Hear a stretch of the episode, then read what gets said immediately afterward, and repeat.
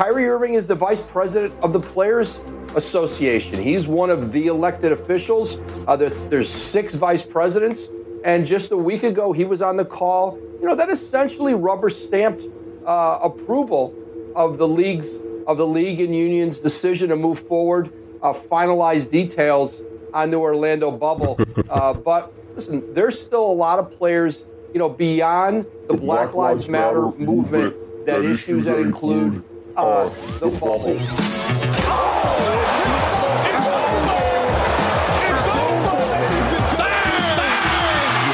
willing to rewatch a movie. Oh, hell yeah. Hell yeah. Quit, quit, quit. Strawberry banana. Fake plop. Please don't aggregate this. Lillard, long range three. Their defense is atrocious. I'm, I'm sort of the rock star. Right on the cowboy. People, Tissot is the official watch of the NBA. Everybody who listens to this podcast knows how I feel about aggregation. I'm oddly intrigued by neck tattoos. You know, we love China. We love you know, playing there. Oh, man, I'm sorry. It's just hitting me right now. Shut up and listen. You, you think you're better than me? All right, welcome back. Uh, this is Swish FM. Thanks for tuning in. Chris Wendelken, Ben Craw. Ben, uh, our podcast continues to dominate the uh, the weekly ratings, the weekly rankings in the sports and basketball genres, and in Apple and Spotify. I know uh, I know that's got you fired up, feeling good. How's everything yeah. there? Incredible, incredible! It's been another uh, amazing week for the for the show, Chris. Yep. Um, uh, uh, yeah. Let me let me just real quick here read off. Uh, this is the top ten uh, Apple podcasts in the sports category, Great. according to Chartable.com. Um, at number ten, we've got uh, Skip and Shannon Undisputed. Of course, we Oh, all know those guys. Yeah, love them.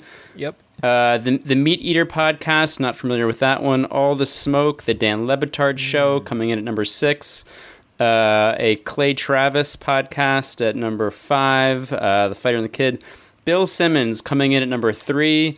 Barstool Sports, one of my personal favorites. They have Pardon My Take coming in at number two. And number one, Chris, Swish FM. Incredible. Um, yeah, really, really proud of uh, of all we've done. Humbled uh, as well as proud um, uh, by all our success. So thank you to all our listeners. Um, thanks for all the downloads, all the all the ratings and reviews. Yep. Um, I would say keep them coming, but honestly, we're already number one. So uh, Hey, you know, let's not dude- get let's not get complacent. If you're a new listener, if you're a long Sure, time sure. listener, whatever the case may be, do us a favor. Go into Apple, go into Stitcher, Spotify. Ben, we uh, we have a new partner, iHeartRadio. We're now on iHeartRadio.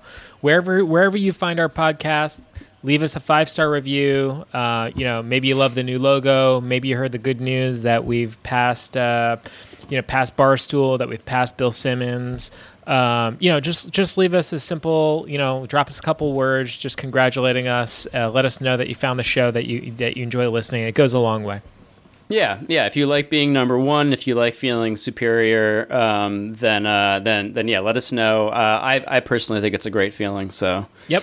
All right, Ben. yep. Uh, we uh, we decided we needed to talk again today after our last podcast, uh, where we discussed the happenings of the world with uh, everything related to the death of George Floyd and the uh, you know the the race protests happening in the street. We uh, we decided we weren't quite ready to jump back into the 1994 NBA uh, finals just quite yet, and uh, because there is actually some real current news happening with regard to the NBA, and that's the uh, the league is is going to be coming back. I think it's the end of July. Is it July 31st, beginning of August, late July? The NBA is going to be coming back. We are uh, we're going to be having a bubble, Ben, in Orlando, Florida. And um, I wanted to uh, pick your brain on it, Ben. I know you're fired up about this bubble.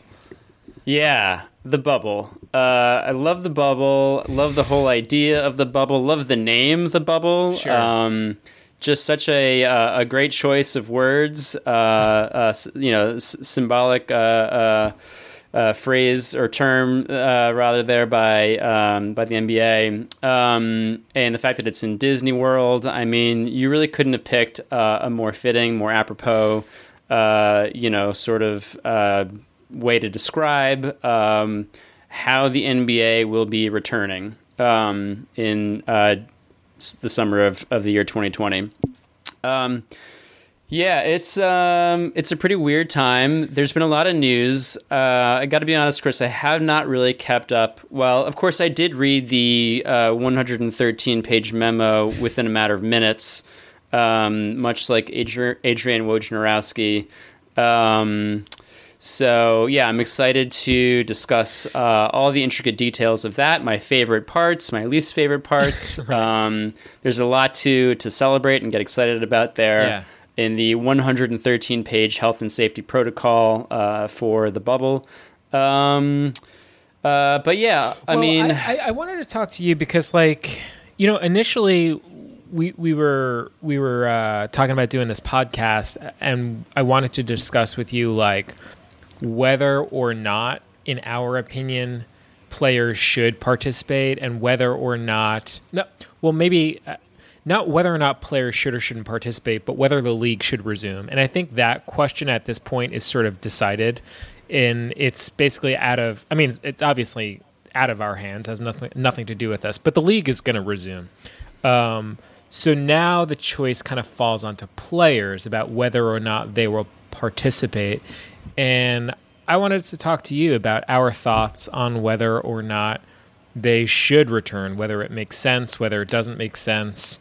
And uh, I mean, I, I- sort of imagine I know where we stand, but maybe we should flesh out those ideas. So I'm curious what your thinking is about players and whether or not they should participate.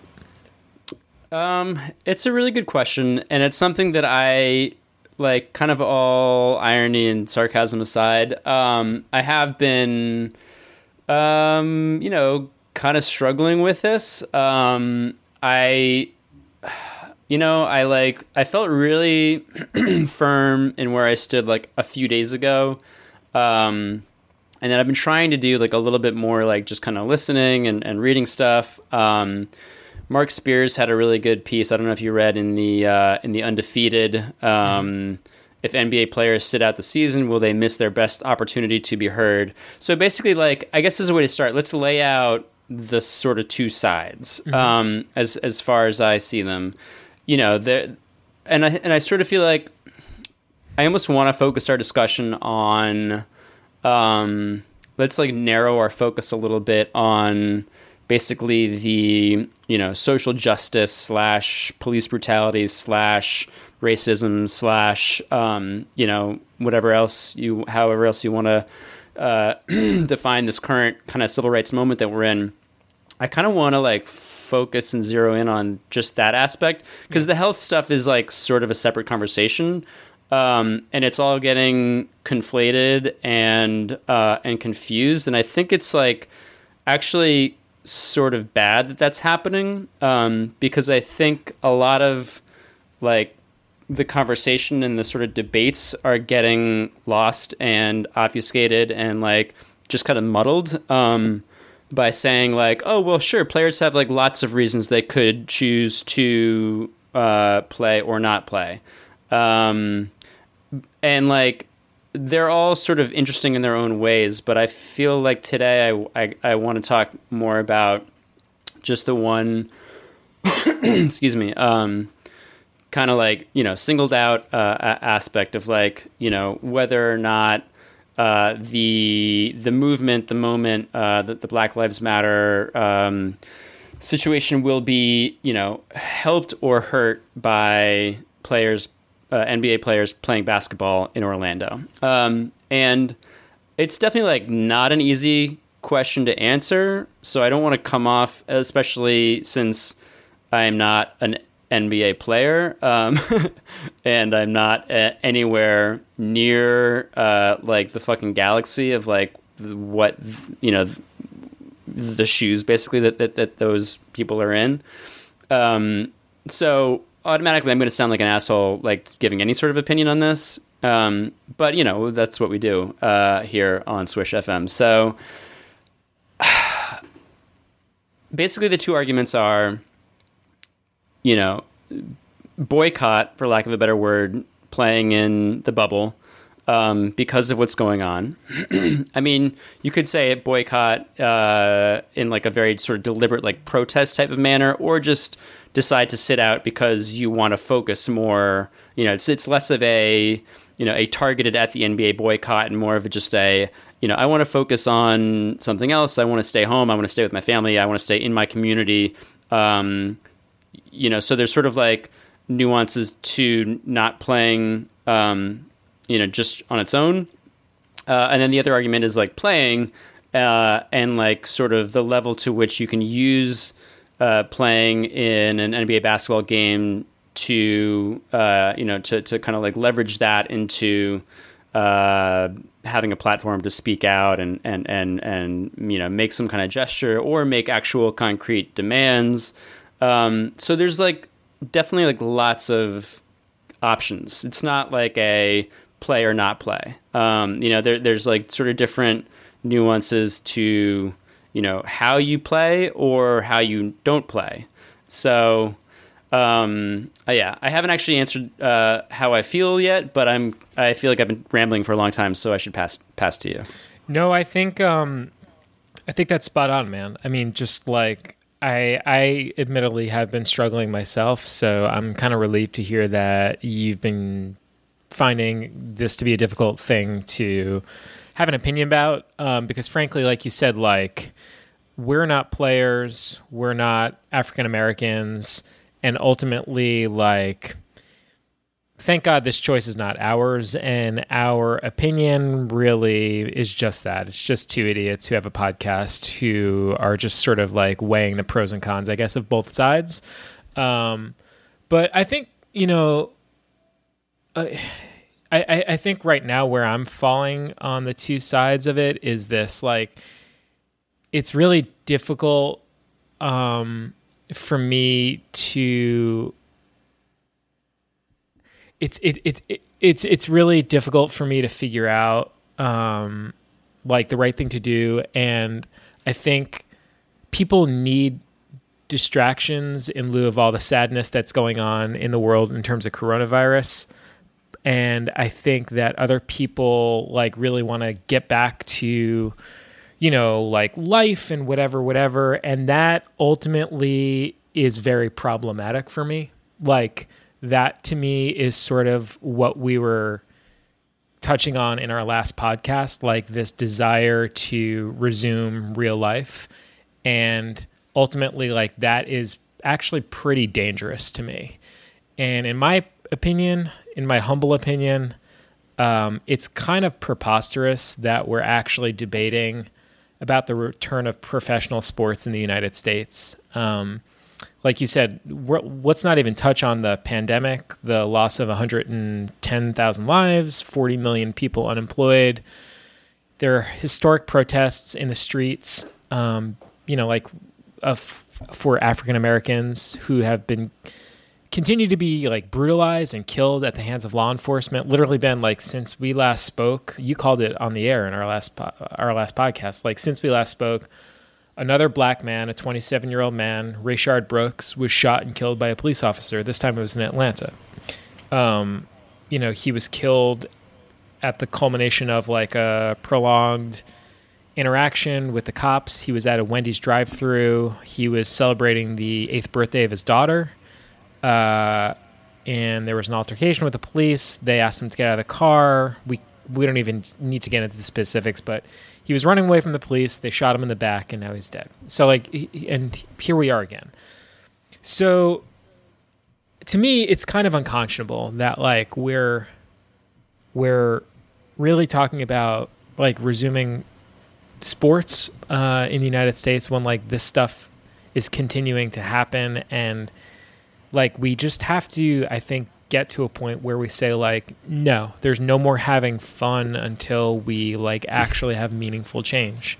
And that sucks. Like it sucks to be the person to be like it sucks to be the debbie downer but like i think we actually need to have that grown up conversation in our lives that it's like yeah no more distractions no more entertainment no more good times until like the gross uh, disparity of like injustice like s- stops. So I don't know. That's that that's my opening thought. Yeah. Um, I am with you. And look, I also I know that's like a very simple. I know that's a very simple thought, and I know that's like a very like black and white sort of take on it. And I, I, Yeah. I, I think it's actually kind of important that we present and talk about the merits to the other side of this. That like, hey, there's real value in like playing the sport and giving these guys earning power, whatever, whatever.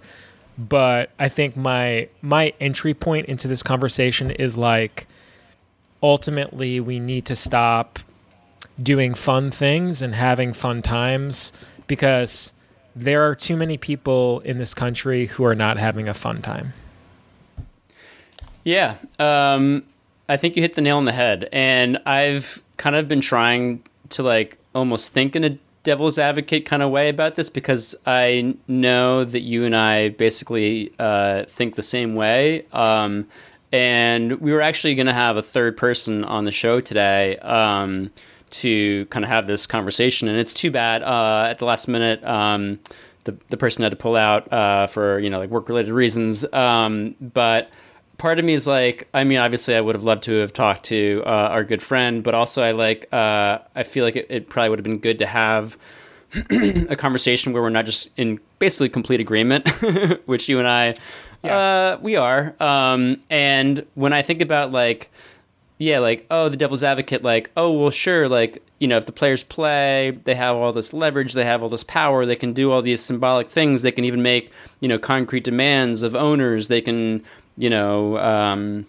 you know, use the use every single interview, post game, pre game, uh, halftime, whatever, uh, as a, as a platform to, you know, shout out the names of, of, of blacks who have been killed by police officers. They can, um, you know, paint the court with the face of George Floyd. They can do all these like, you know, incredibly huge things uh, where they basically force the conversation onto anyone that wants to watch basketball. Um, which is cool and which would be cool and i hope if they do play they do that but the more like every time i think about they- it They're going to play. So like, we- Yeah, yeah, yeah. Do, do you know are. what I mean? Like that. That's what I've realized. We're we're sort of past the point of like, Yeah, the- they should. or question is- play. like they're going to Yeah. play. So now the question is who is point- going to play and what are they going to do Yeah, and we should That's just the- debate like why shouldn't like I think at this point we are just advocating for people to sit and here's the argument Yeah. for people to sit. Yeah.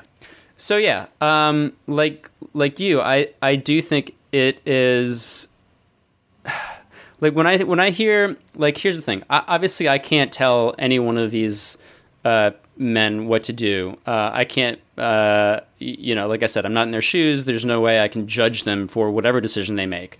Um, who I can judge it are people in media who uh, say things like, uh, "Oh, the players have much more power if they do play." Um, that to me is mind-boggling and so moronic because, uh, like, sure, if if you know, uh, fucking I don't know, Wesley Matthews decides to sit uh, and and boycott the return uh, to to Orlando, yeah, you're right. You know, he's probably not going to have all that much power. Um, you know, if even if like three or four players on each team uh, who are not superstar all star players decide to sit, you know what? It's not going to be that big a story. The media will ask them what's going on, uh, explain your decision, and then we'll move on and watch the basketball games. If all of the players collectively said, no, sorry, we're not going to come to the bubble in Disney World and perform for you because that's what basketball is. It's entertainment. It is not social justice. It is not a uh, you know a a, a, a woke uh, you know vehicle for reform in this country. It is what you said it was, which is um, a distraction. It is an entertainment and it is an opiate, and it is not something uh, that like sure compared to a Marvel movie, yeah, there's a little bit more, you know, engagement with reality in the NBA. Um, there's a little bit, you know, there, there's a like just a shred uh, more of a uh, a a platform to uh, engage with like you know civic issues, um, but it's not really going to change anything. It, it, it, you know, if they make the, the the most symbolic gestures and the entire uh, basketball game is basically an advertisement for Black Lives Matter, and even if they like plaster every single uh, you know sideline uh, billboard and, and ad and, and court and sideline with uh, you know links to to charities and and nonprofit organizations or whatever, like at the end of the day, people who w- want to receive that message are going to be cool with it um, and would probably be doing that stuff anyway. And people who don't want to receive that message are going to be annoyed. Uh, and they're going to say, uh, basketball kind of is not as much fun to watch, but I'll probably watch anyway because basketball is awesome. Um, whatever. The point is, it's not really going to like actually affect real change. And like you said, um, it's kind of time to yeah, it sucks and it's a huge fucking bummer. Um, but if you actually want things to change, I think it's kind of the point where you have to take a really, really radical step. Um, and you have to say, like, no, we're not actually gonna be your entertainers. We're not gonna fucking sing and dance for you uh, on your television until things change. And so you're like, well, that's a very drastic thing. Um, and how do you even know what that means? What things need to change? And how, like, you know, how much do you disrupt your life? Does, does, you know, regular life just have to completely halt? Uh, and then, and then when do we decide that things have changed enough for it to go back to normal? Yada, yada, yada. But like that line of thinking is the reason why things don't change. It, that is why uh, y- you know, we get in a big fucking huff for a few weeks and we go out and we protest um, over and over and over again, you know, every five years, uh, seemingly in this country. Um, I mean, it used to be less frequent. Now it's becoming more and more frequent, and I can't imagine that's gonna uh, that trend is gonna change. Um, so it's like, you know, if you want to just keep going in that cycle, fine, that's cool. Like if that's good enough for you, great. Um, but if you actually want things to change like yeah they need to ch- like really change and that might mean like we need to really no- change like like like uh, like literally our viewing habits need to change like Yeah. we have we have to understand that we don't get to have fun things until Yeah. everyone feels safe in this country Be- yeah, because like we said, that's what basketball is. It is an opiate of the masses, plain and simple. It is a vehicle for, you know, basically entropy and and and and laziness, because you know you feel okay. You know things are are coming back to normal, even if it's a basketball game where all the players are talking about you know racial issues and and and justice issues it's still basketball. Uh, I still get to sit uh, in front of my computer and listen to it. And fucking Zach Lowe and Kevin Arnovitz get to podcast about it, and uh, and fucking Adrian Wojnarowski gets to tweet out all the breaking news uh, and talk about how fucking uh, uh, much of a hard on he has for basketball um, because it's awesome and it's fun and it's uh, very uh, pl- pleasing and pleasurable to watch um, as a as as an aesthetic product. It doesn't make you like it doesn't make you think about stuff. it like I mean, other than basketball. Like when you watch basketball, you're not doing anything other than watching basketball. um, I don't know. That's a very No, no, no, no. uh, It's a circular. Like the point Yeah. of it is for you not to think about other stuff. The point of view is that the, the purpose of a distraction is to disengage you from things like social justice and critical thinking, right? Yeah. Like it actually is to sort of pacify you and to turn you into a couch potato, basically. Um, Yeah. And man, I've been thinking about like why people in this country have felt this desire for professional sports right now. And um, you know, and to be clear, this is not just the NBA because these conversations are happening with the NFL and the MLB and hockey and the soccer leagues and whatever. So this is not just like a basketball only problem. But you know, like I was saying before, I think that like um, people think we need distractions because of of coronavirus and how sad things are, and I think people want some sort of like comfort that things are getting better, that we're like getting back to regular life. And, you know, mm-hmm. part of regular life, you know, involves going to to my office and going to work and going to restaurants and going to movie theaters even with a mask and going shopping and and watching sports. Part of part of like regular normal life involves like the playoffs and watching sports. Yeah. And I think some people have actually convinced themselves that sports is actually, you know, like you said, this like platform, the ultimate platform to affect social change. And I think for the NBA, a lot of this is just like a naked cash grab. But I, Yes. I and and I know Adam Silver. Uh, Adam Silver was on ESPN the other day with Mike Greenberg and sort of pushed back against that idea and was like, you know, actually, it's not going to be super profitable. But but I am certain of this: no NBA owner is moving forward with this plan as a means to lose money.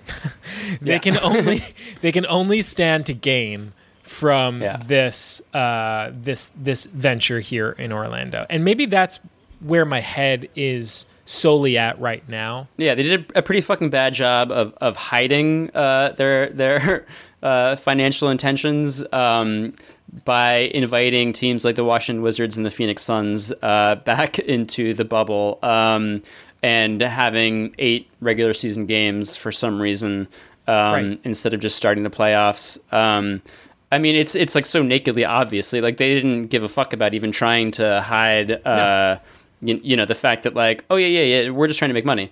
Um, and like yeah i know that the players get 50% of that money. That's great. Um, but that doesn't make that structure any more fair as we've talked about. The disparate the you know racial disparities in, in in the employees of this league and the bosses of this league meaning the owners um, is absolutely insane. Um, and the fact that there is a salary cap um, is you know is basically just a, a, way for the billionaire owners to control their expenses at the expense of the players um, and i mean the whole system clearly is like i mean you know i don't want to be like too extreme but it's like it's not a, a fair system it's No. not i mean it's it's better than like yeah, fucking, uh, uh, you know, like sharecroppers, but it's like, uh, you know, an extension basically of like, okay, how can we extract wealth from labor? Yeah. Um, it is a, it is just another cog in the capitalist system. Totally. Um, and like, yeah, it's it's one of the better ones because it, it's a really cool product, and you know, on the surface, the sort of Afri- largely African American uh, labor force seems very empowered and and and um, and you know, sort of uh, you know, exalted. Um, certainly be relative clear, like, to other industries. They're well compensated too. Like no NBA player would ever be like, "I'm grossly underpaid." I think they would all be like, "No, you know." Except I'm- for Scottie Pippen. yeah, except for Scottie Pippen. I think a lot of the guys would be like, "You know, this worked out pretty well for me." You know what I mean? Yeah, Um, of course. It's it's a it's their choice, and obviously, when you have a, a, an option to play in the NBA, you know most people uh, Sure. with that option take take the uh, you know absolutely. take it. But I um, think so. I'm not saying like they're they're forced against their will or anything, but I'm also not saying it's like a completely just and fair system. Absolutely. And I think like when I when when I think about the choice of playing or not playing, to return or not return, my head really is at this with like just the owners. My attention is kind of squarely focused right now on ownership. And like I heard Adam Silver the other the other day on ESPN, he was saying basically like the NBA has this opportunity to use their platform to help like expedite social change and reform with regard to racism and police brutality and that's fine, you know, that's like a good sentiment. But I think really that what really really really bothers me about that is this. And I don't I don't mean to just pick on the NBA or professional sports leagues here because this is like a societal wide issue, but what really bothers me about that idea that like hey, the players should come back and we can use our labor, we can use our product as a platform for social for social change. What really bothers me about that is the NBA's complete abdication of any responsibility. Like the denial, the lack of self-examination is sort of staggering because the easiest thing in the world to do is just to point outward, you know, to make the problem about other people and other institutions. So it's easy the easiest thing to to do and say is like racism is terrible. um, the NBA is not racist. It's the cops who are racist. So why don't you come back and participate in the NBA? And we can actively talk about how the NBA is not racist and will Right. point fingers We're- at, at the racists. But Exactly. it's actually In- much ah, harder, dude. It's actually much, much harder to self examine, to admit your own complicity, which you and I know about, to Yeah. admit your own involvement in a system of oppression, a system of inequity, a system of bias, of exploitation, and of racism. And like, my question is this How does lining the pockets of society's wealthiest 1%, NBA owners, how does lining the pockets of those people actually help further the cause of racial justice? And furthermore, furthermore, um, this week we heard about Kyrie Irving and Avery Bradley sort of championing the ideas that like maybe it's in the best interest of the players to sit out. And one of Avery Bradley's points, he he he released this statement to ESPN. One of Avery Bradley's points was like, why is the burden of racial justice falling on the pocketbooks of NBA players? So the NBA, the the the argument is being made by Adam Silver and the media that NBA players should return, right? And make a living here in the NBA so you can go back to your communities and sort of prop up and support uh, local black businesses, right? And help elevate the message of Black Lives Matter. You know, that's the responsibility of LeBron James and Chris Paul and James Harden and Joel Embiid and Giannis and all the superstars, right? Like, you should come, play basketball, make money so you can use that money and go support black businesses. Well, I would ask the opposite. Why? Why is that their responsibility to take their hard earned money and their platform to support disenfranchised people? How is how is how is justice how is their justice in suggesting that prominent black athletes ought to be using their own money to support disenfranchised people and disenfranchised communities who they did not disenfranchise. Granted, I think that's a very noble idea, and I know that those people will just do those things anyway.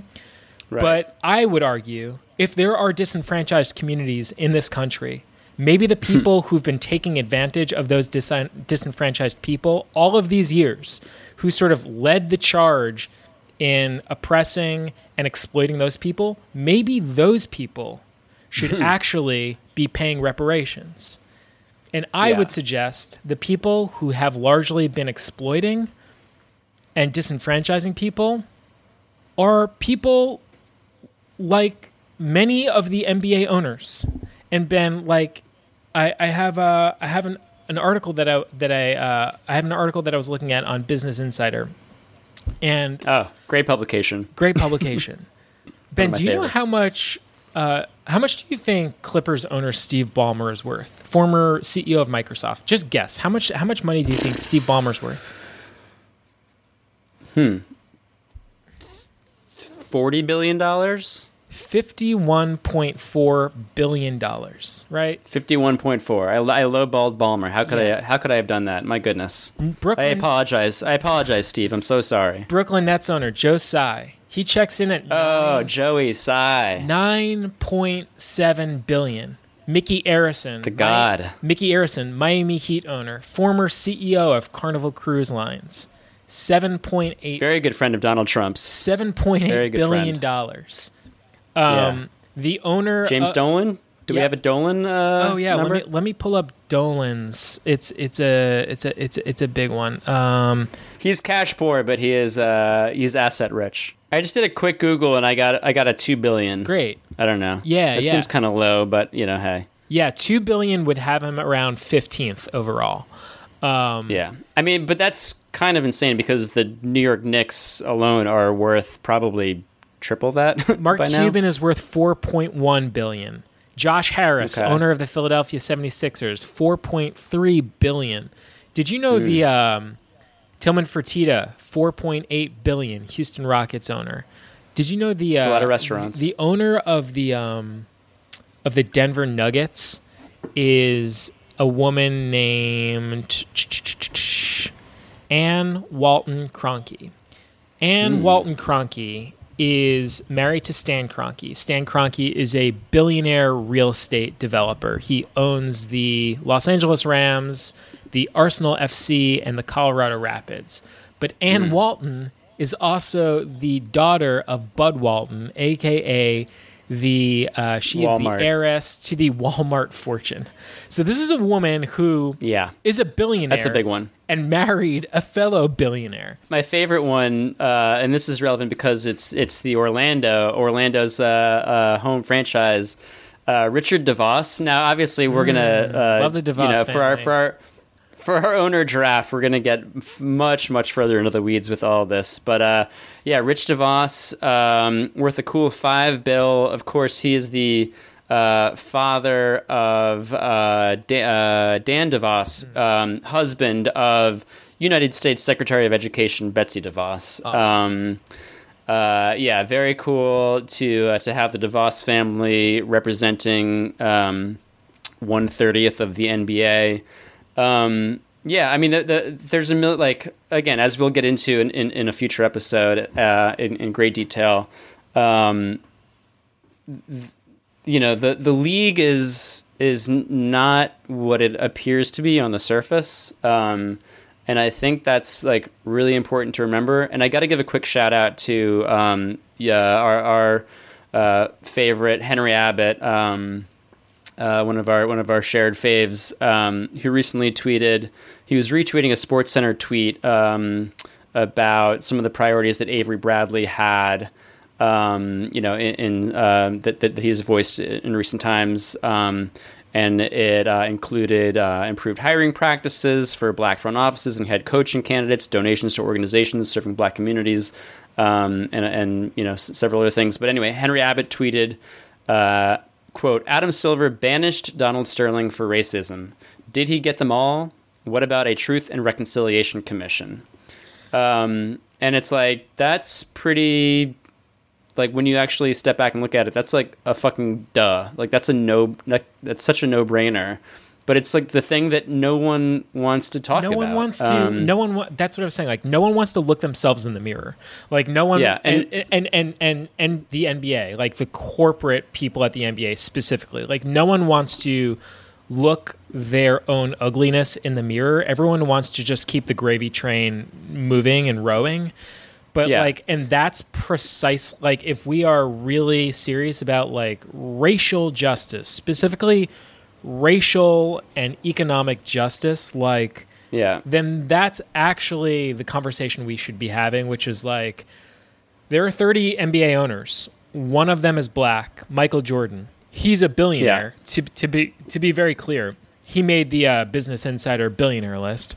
Um, and and and Mm-hmm. But he, al- al- although he unique amongst NBA owners, actually does give jobs to African Americans. Awesome. And to be clear, I don't I, I don't think all rich people are terrible, but I will say being insanely rich is a sort of um It's a, ethical it's a red flag. Yeah, and it presents a lot of ethical uh, hoops that you're going to have to jump through. Like if if you want to remain a sort of ethically upstanding individual and be a billionaire, like you're going to have some work to do because like Yeah. there are going to be a lot of questions about like how you made all that money. So you know, I'm I'm not saying that there's any sort of perfect solution here, but I I will say that like if the league is really serious and earnest in their commitment to racial justice, then Yeah. they can start by looking themselves in the mirror and like the players have an opportunity to hold these people up to task. And the thing is this, like the only way, the only real way, the only way that there's going to be meaningful change that that's ever going to come about is hitting these people in their in, in the wallets. And I, Right, I, I right. understand this is like a drop in the bucket for them. Like these people are like such have like such generational wealth, like billionaires, you know, um, that you know sitting out one season is ultimately like a very little consequence for them. But I do think like if if athletes want to use their uh, their their game and their unique abilities uh, to affect social change, the best way to do that is actually preventing us from consuming it. Yeah. You made a really good point uh, a while ago. We've kind of been going on off on like different tangents here, but uh, something I really want to uh, kind of get back to before I forget about it is um, basically the point uh, about how you know bringing these players back uh, and saying, okay, you know what, uh, this is going to be your platform you know, a lot, lots of NBA media people have have made the point that like the players have never had more leverage than they do at this moment, and that the NBA, the league, will basically say yes to anything. You know, they're um, uh, the players have all the power. You know, they can choose to to make all these symbolic gestures, um, and they will. Like, there's no question. Like when we when they come back and when they start playing games, there's going to be a lot of stuff happening. Um, uh, whether it's you know moments of silence for eight minutes and forty six seconds, or uh, you know, uh, can't breathe, blah blah blah. Right, we, we know like, all yeah, the pre- symbolic things that pre, will happen. Pre-game outfits, all the stuff, talking about it, um, uh, and again, some of which will be, um, you know, sort of. Uh, all of it will, will obviously be, be real and will, will be sincere, and some of it will actually perhaps have like a real effect if they you Yeah. know demand that that that, that teams uh, you know make donations to different organizations or whatever. Um, but but the thing that that does at the end of the day is something that you, mentioned um, earlier, which is that it, it shields the NBA. It makes the NBA look like we're the we're the the good guys and we are pointing the finger and we are spreading a message that is completely outward looking that is completely targeting uh, you know quote unquote systemic racism in in police departments um, that is targeting you know basically all, all sorts of, of societal ills and issues um, but not the NBA itself. So in fact by giving these players, uh, you know, a greater platform and, and basically letting them speak out how in whatever way they see fit.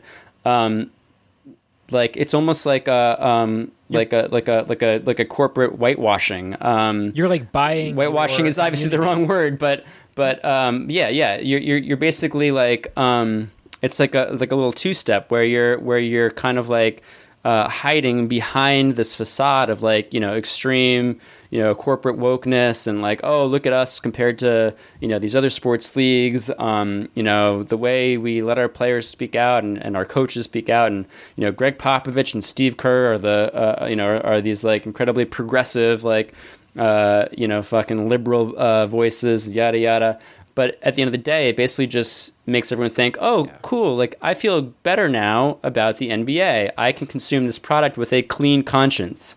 Um, and, and I feel I feel better as a person. Um, you know, and it, and it almost feels like I'm actually doing a, a some sort of a civic duty. I'm actually doing activism by watching basketball, by consuming this product and, and feeling good about it. Um, Yeah, it's like And when I think it totally- when corporations do diversity workshops, and it's right, like, right. Or when they don't, or when they like, yeah, yeah, advertise not- a, huge we're not donation. racist. We're not racist. Like, Yeah. how could a racist how could a racist company have a diversity workshop? So like I'm You- you know what it makes me think of? sins. Like yeah, Exactly. You know what it makes me think of a little bit, Chris, is uh, is Miller Genuine Draft and how they would donate a certain amount of money to, I believe it was the Thurgood Marshall Scholarship Fund for every one of their Miller Genuine moments. Yeah, I mean that's why I personally drink nothing but Miller Genuine Draft because I want to help Black people.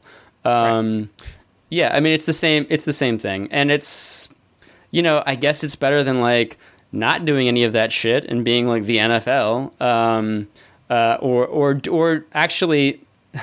It's not like they're. I mean, you know, now the NFL is is basically trying to, to do everything that the NBA has been doing for years, but it's just like way more transparent and and desperate. Um, but like at the end of the day, like the two leagues are just not that dramatically different. Um, and uh, you know, I mean, the fucking NBA had a, a a rule against kneeling for the national anthem, but no one talked about it because none of the players really challenged it. Um, obviously, I don't think that they're going to, um, you know, enforce that rule uh, in Orlando if if players do decide to kneel, um, because that would look really bad.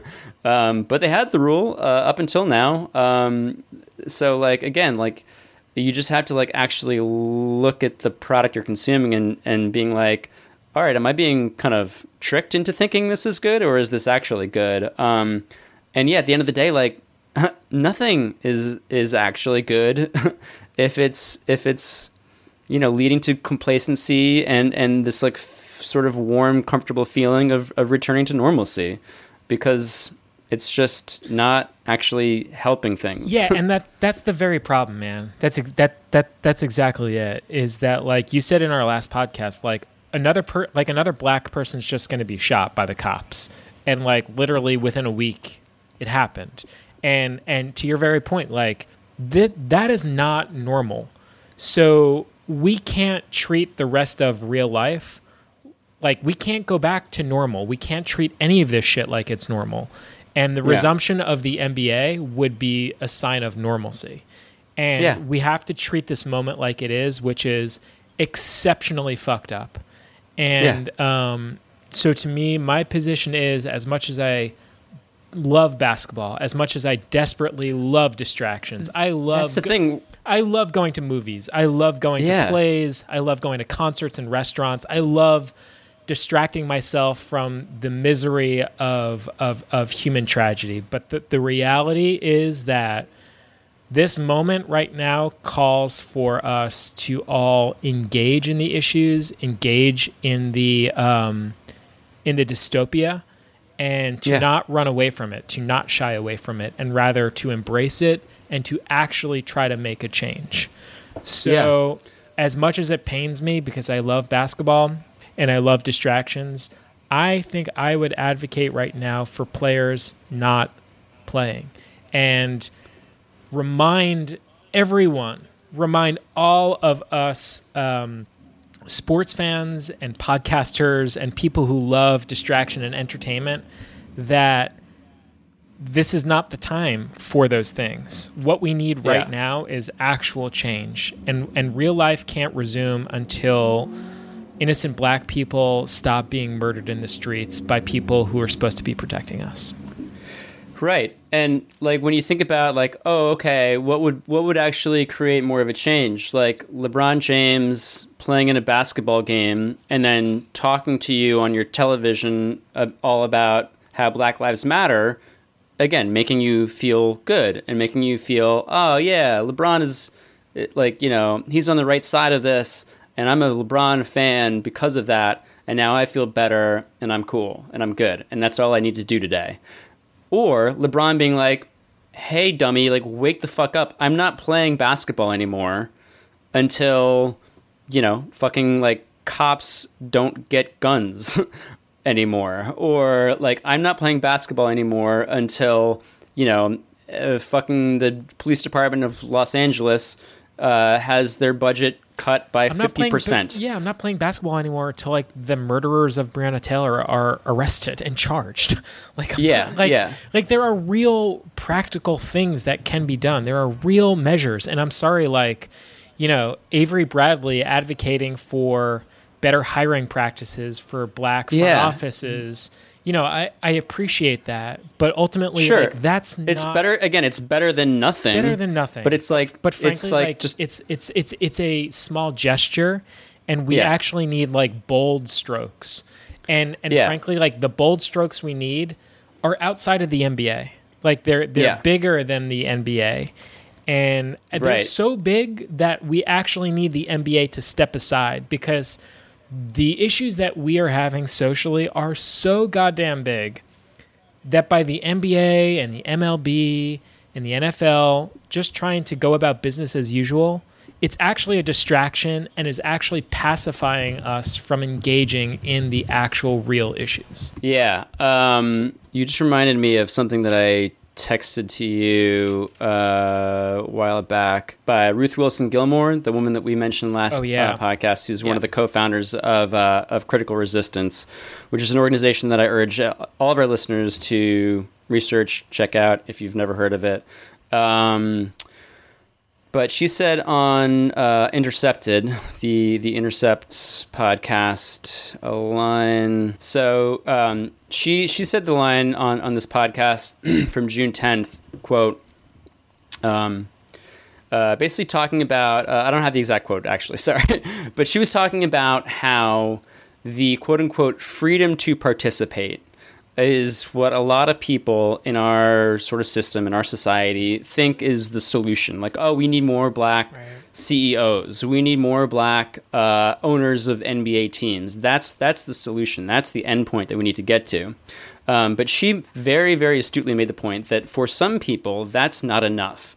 Um, so that you know, getting getting the freedom to participate, even even to reach the very heights of an inherently fucked up, un, in, you know, uh, immoral, unequal, exploitative, racist system, does not actually make the system any less racist, fucked up, exploitative. Um, so, like, sh- should there be more than one black owner in the NBA out of 30 teams? Yeah, obviously. That's ludicrous that there isn't.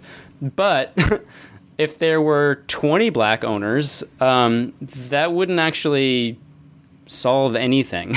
it would be better. It would certainly look better, and it would, you know, it would probably trickle down to, you, know, more opportunity um, for uh, for African Americans to be, you know, named head coaches and general managers and presidents of basketball operations, um, which again is is is great. Um, but it also doesn't actually change anything structurally um, in in our system. So like that's that can't be like if that's all you're advocating for. Like I'm sorry, you just have like a poverty of ambition, and you have like a very very uh, narrow and um, and and limited kind of like view of like what needs to change. Yeah, well said.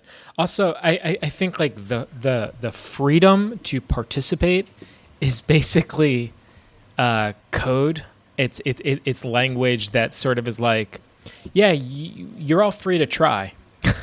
it's like you're it, it, it's code for like you're all free to try to make it in a world that's inherently disadvantaged for you. You know? Yeah, you're free to try. Your chances are Slim very, very minuscule. And if you succeed, guess what your reward is? You get to exploit, more people below you. Yeah, Um, like, yeah, yeah, yeah. So um, yeah, it, it, it like at the end of the day, it doesn't doesn't really change nothing. anything. So Yes. yeah. Fully agree. Um, all right, man. Is there anything else? Um, But I think we have to have a, a quick round uh, ab- about Adrian Wojnarowski. Oh, yeah, our, excuse our me, of course. absolute favorite Yeah. NBA reporter. Yeah, man. Um, So yeah, I mean, let's, let's talk about the role of Woj and ESPN and kind of like what their role has been in feeding people the narrative that we need professional sports in our lives right now. Yeah. Uh, let me preface all this by saying there's a lot of things to be angry about in the year 2020. There's a lot of people to be angry at. Um, Adrian Wojnarowski is not anywhere near the top of that list, but you know what? We're a basketball podcast, um, and unfortunately for us basketball fans, he is a very, very prominent and powerful figure in the world of NBA basketball. Yeah, and, and I would I- argue and I- there is n- n- no more malignant and evil a force in the world of, of basketball media than this man. Um, Yeah, I, I mean, just think also like just- as as we make the case that the NBA is a distraction from vibrant like our, our like vibrant social fabric from potentially trying to repair our social fabric. Adrian Yeah. Wojnarowski is basically like waving the flag of distraction and is like he's is the no, no, general- let's go to the circus everybody like let's let's just keep the circus going and it's like dude like shut up like we don't need to go to the circus today like today we actually just need to focus on like the murder of innocent people in the streets by cops Yeah. Let's start out with his tweet from June 3rd, 2020. June 3rd. So this was following, I believe, the seventh or eighth consecutive day of extremely violent and intense protests in the streets of America.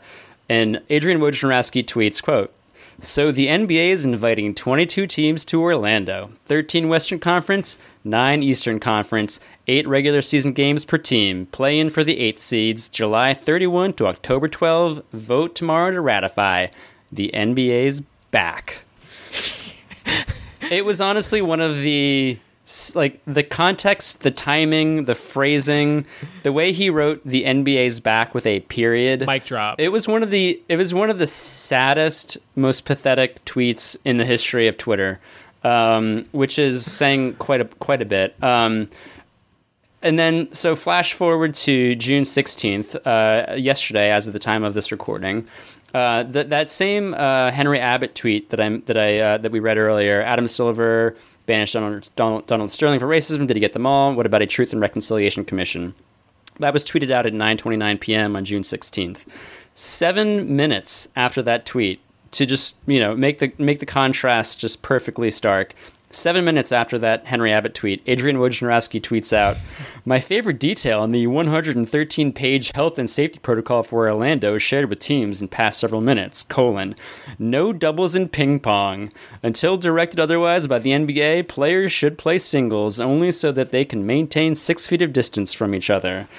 Um, so that is the the raging hard on that Woj uh, has for basketball. Reading this 113 page health and safety report, you know, like the the things that he's focused on, um, and then we have to just go off on this fucking a Kyrie Irving article that, that this man wrote. So on Yeah. June 12th, um, you know, he, he writes, he, he drops this big article for ESPN.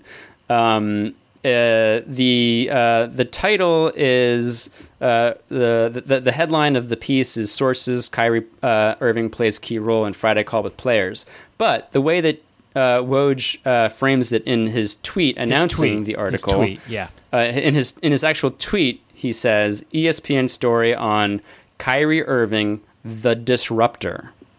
Um, and my question is, wh- what is he disrupting exactly, Woj? What what? Why is he a disrupt? He, is he a disruptor to your incredibly comfortable, privileged life? Um, uh, as a powerful NBA media figure. Yeah, he's he's disrupting um, this cool, fun thing, basketball, that I love so much. I just want to watch basketball. Let's just make it very clear. I love basketball. I want to watch basketball. Anything that prevents me from watching basketball, be it a global pandemic killing uh, hundreds of thousands of people, including the family members of actual NBA fucking players, or um, you know systemic racism an incredibly uh, unequal capitalist structure. Um, Police uh, killing innocent black people in the streets. Yeah, yeah. I uh, no, I don't want to. I don't want to know about that. I just want to watch basketball. Anything impeding Um, that, anything impeding the watching of a orange ball going into a hoop is Yeah, a that every- distraction. every- is an impediment. every time to I Adrian Wojnarowski. Every time I see the, the big orange ball go into the hoop, I get happy. It makes me happy. It, Yeah, it, uh, there's a little chemical reaction in my brain, and I feel like a little boy um, uh, who uh, who's who's like whatever, like fucking eating a, a, a, Yeah, chocolate donut. No, when Um, that ball goes in the hoop, I feel closer to my fellow man. I feel like the bridge, you know, like like the the, the gap between like the different ethnicities and races in our in our society just being bridged. Like suddenly there's less crime. Yeah. You know, the the, uh, the the cops suddenly seem more peaceful when they see that ball go in the hoop. Like we all just want to sort of Oh. redistribute the wealth in our society, and we, we start giving uh, poor people, you know, health benefits and and getting uh, homeless people uh, shelter. Um, you know, it's just that we just got to see that round ball go in the hoop, man, and like that really solves everything. Yeah. Makes all the problems just wash away. Um, but no, Kyrie Irving, um, because he's uh, he he fucking uh, deigns to speak out in any way, raise any sort of uh, concern or or hesitation or reluctance about any of this, uh, is a disruptor. Uh, and in his article, Adrian Wojnarowski goes on to uh, frame the entire situation as a case of Kyrie Irving just being like flighty and and and uh, and uh, self-absorbed and and also contradictory and like almost like confused because the way he frames this, um, he starts his article out instead of like laying any kind of context about you know the state of the country. Uh, or you know the sort of uh, various arguments, um, you know, pro or con uh, the NBA resuming play. No, he starts it out by talking about how uh, Kyrie Irving on a call with the NBA, you know, I guess a couple weeks ago or whatever, when they were discussing the return to play, um, you know, had questions about, um, and, and, of course, Kyrie Irving's injured. He won't be playing in Orlando, um, but he would be, you know, traveling with the team potentially. Uh, so he had questions about. Um, sources say Irving asked, as an injured player, if he would count among the Nets' allotted 35 people. Uh, could he sit in the stands to cheer on his teammates? Use a sauna for his rehab?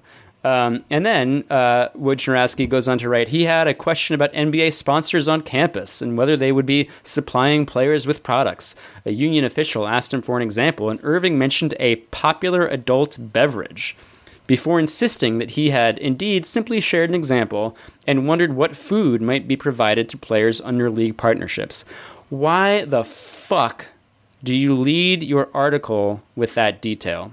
That's my question. Why why set it up and frame it like that?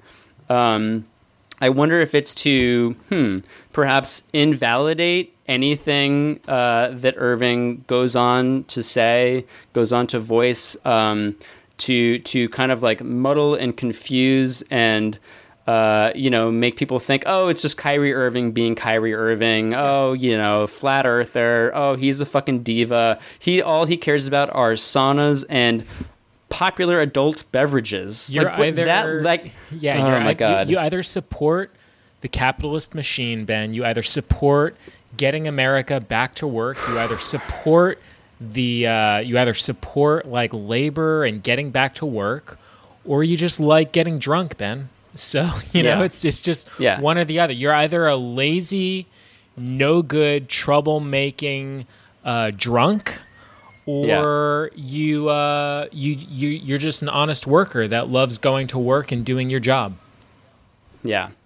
Um, yeah, honestly, uh, one of the most despicable, disgusting, and infuriating pieces of journalism I've ever read in my life. Um, and again, I work in news media, so I've consumed a pretty fair amount of this stuff. Um, I mean, yeah, listen, it's not like fucking whatever Fox News, but it is on the exact same level in terms of just um, absolute. The tactics are like, the same. Yeah. yeah just just like fucking disingenuousness um and but like even worse because it's so much so much more like kind of subtle um and and um and uh uh, uh what's the word um fucking uh um like uh, not subversive, but I don't know. There's a word uh, insidious. Insidious is the word I was looking for. Where it's like not obvious like exactly what he's doing unless you really like read it carefully and like think about it. Um, but what he's doing is is presenting a story about an NBA player really like sticking his neck out uh, as one of the lone, um, you know, sort of like major star players to say like, hey guys, maybe we should just slow down and like think about this for a second. Um, that's all that Kyrie Irving was doing. And Wojnarowski frames it in such a way to just completely invalidate it um, and make it seem ridiculous um, and and and and and like just you know immature and and, and fucking selfish. Um, and it's just so infuriating. Um, and he sucks. He can fucking eat shit and rot in hell. Uh, honestly, I just like I mean, there's we we've talked about uh, Woj for a long time on this podcast and how much he sucks. And usually it's just kind of like a harmless like what a fucking water carrier, what a fucking bootlicker this guy is. But like this was a, an instance where he like went above and beyond to just like to just do something really flat out fucking wrong and evil. So Yeah, good and- job, and- and- asshole. We're we're missing a very key detail here, which is that this is not just any player. This is not any any star any just any random star player. This is the vice president of the Players Association. This is a Yeah. union rep. This is a a vital major union rep who is advocating for the interests of his members. Literally, his job description as the vice president of the Players Association is like, hey, I'm speaking in the best interests of all my constituents. Our like tell us more about our work conditions. What will we be allowed to do? What will we not be allowed to do? Hey there are these pressing social issues that many of of our union unionized members are concerned about. Can you speak to that? And it's like why i don't understand why woj felt the need to squash those interests and try to let's be real like humiliate um, the vice president of the Players Association unless he was like just completely shilling for uh, for management. And I think Yeah. that is where I'm kind of at now with ESPN and Adrian Wojnar- Wojnarowski, which is like they aren't journalists because Oh no, so no. so I, I I was like I framed this question to you like a few minutes ago when I was like, what role does like the media and ESPN have in this conversation about whether the NBA should return or not? But the thing is like Woj and ESPN, but really Woj is not the media because they are effectively just PR at this point for the Oh no, no, he's a f- yeah, he's a full-on mouthpiece for a corporation, He- which is he's the a NBA. PR, he's a PR rep for the NBA. They Yeah. call him e- an ESPN reporter, but like he's he's not doing actually any sort of critical journalistic work. He's literally no, just the- propping up all the interests of NBA management. Yeah, in order to get the access, the the you know uniquely high, you know the the highest level of access that he enjoys in the NBA. Um, the trade-off for that, it's very simple. It's a, a tenet of journalism. In order to get that kind of access, you have to give up uh, any sort of journalistic independence. You have to be a water carrier um, for the you know the the the um, the basically the, the forces of power and like the and and the um, subjects that you're covering. Um, Right. That's it. Plain and simple. So that's what he does. It's fine. You know, whatever. People have to. You know. It's the make last a living. dance. It's the last dance he- of, of journalism. It's like this is not actual critical. You know, there's there's no critical pushback. There's no critical No. journalism. He's a propagandist. Yes. Yeah, he's a propagandist. Um, and he and to be clear, he works on behalf of ownership and team management. Right. Uh, he does not work on behalf of players. Um, So when it's So- in the best interest of the NBA and management and owners to humiliate and embarrass the players, he will do that. And when it's in the best interest to prop up their stories and glorify the NBA, he will also do that. yeah. All right, man. I gotta let you go. I Thank you for allowing me to vent. Um, dude, thank and, you for uh, allowing me to vent. This was good. yeah. and uh, I, I remember, yeah.